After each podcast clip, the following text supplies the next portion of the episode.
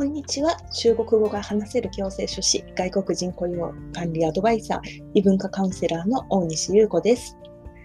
留学生による企業活動促進事業として、2020年11月20日から新たな特定活動の在留資格が始まりました。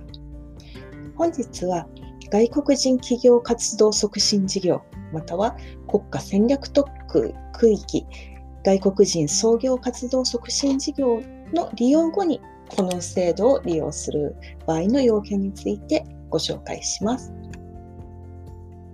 以前の制度と合わせて最長2年間滞在することができます。これで経営管理の要件に満たなければ残念ながら帰国することになってしまいます。では要件の1つ目。日本の大学などを卒業、修了したこと。2つ目。大学などを卒業、修了後、引き続き外国人企業活動促進事業、または国家戦略特別区域外国人創業活動促進事業で日本に在留していたこと。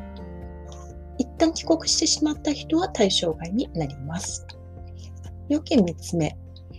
外国人企業活動促進事業、または国家戦略特別区域外国人創業活動促進事業を活用したに活用したものの企業に至らず、その後引き続き日本に在留して企業活動を継続しようとすること。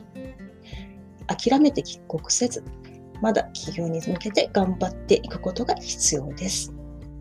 要件の4つ目。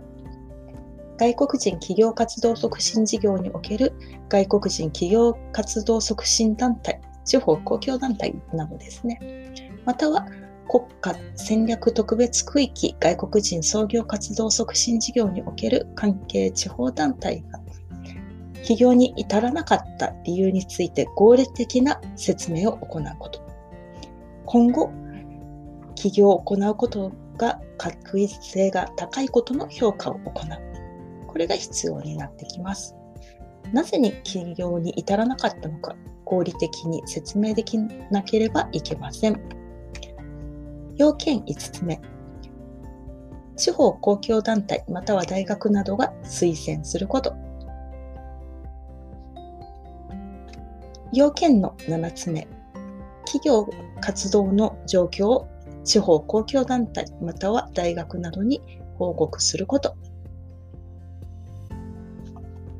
要件の 8, 8個目、地方公共団体または大学などが企業活動の継続が困難になった場合などは、帰国指導、支援を行うこと。5から8は大学卒業後、直ちに制度を利用する場合と同じですね。では必要書類。6個あります。1つ目、申請書。2つ目、写真。3つ目、パスポート、在留カード。こちらは提示になります。4つ目、大学などの卒業修了証書の写し、または卒業修了証明書。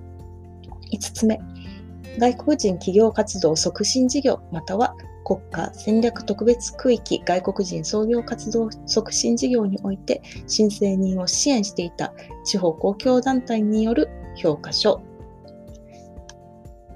6つ目、地方公共団体または大学などの誓約書。5と6の誓約書は発行日から1ヶ月以内のものが必要です。